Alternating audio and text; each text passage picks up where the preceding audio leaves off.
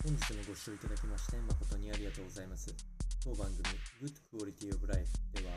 日々皆様がワクワクして過ごせるような新しいトピックスやヘルス関係の論文等を参考にしながら情報提供を行いますのでぜひお聞きください。それでは本日のテーマですけれども、えー、悩んでいる方が多いかと思います。肩こりの原因について、えー、効果的な対処法があるのかないのか、その辺も含めてお伝えをしていきたいと思います。このお話は、えー、奥のクリニックの奥の院長の説明記事を参考にお伝えをしていきたいと思います。まず、肩こりの症状の確認なんですけれども、えー、通称言われる肩こりの症状においては、痛み、えー、重さ、張り、硬さ、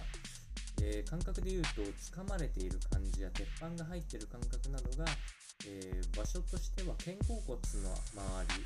えもう少し大きくなると僧帽筋やあ首のところまで含めて、えー、症状が出る方もいらっしゃるということです。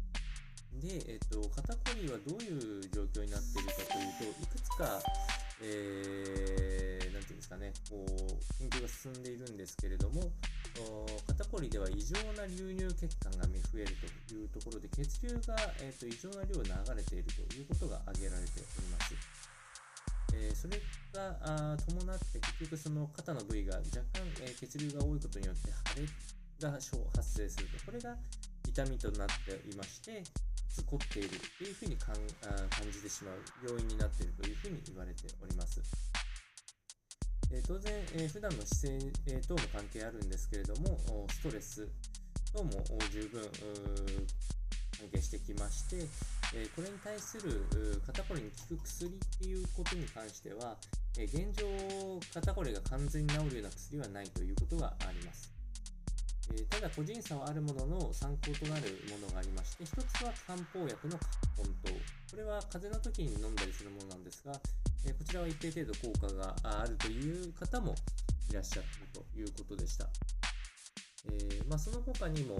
筋肉の緊張を緩めるような作用がある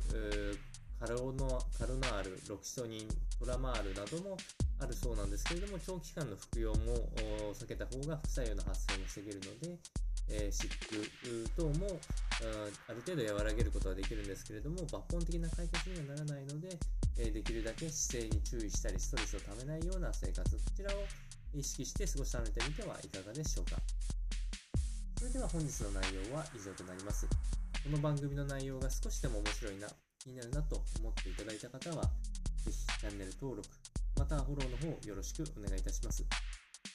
それではまた次回の放送でお会いしましょう。本日もご視聴いただきまして誠にありがとうございました。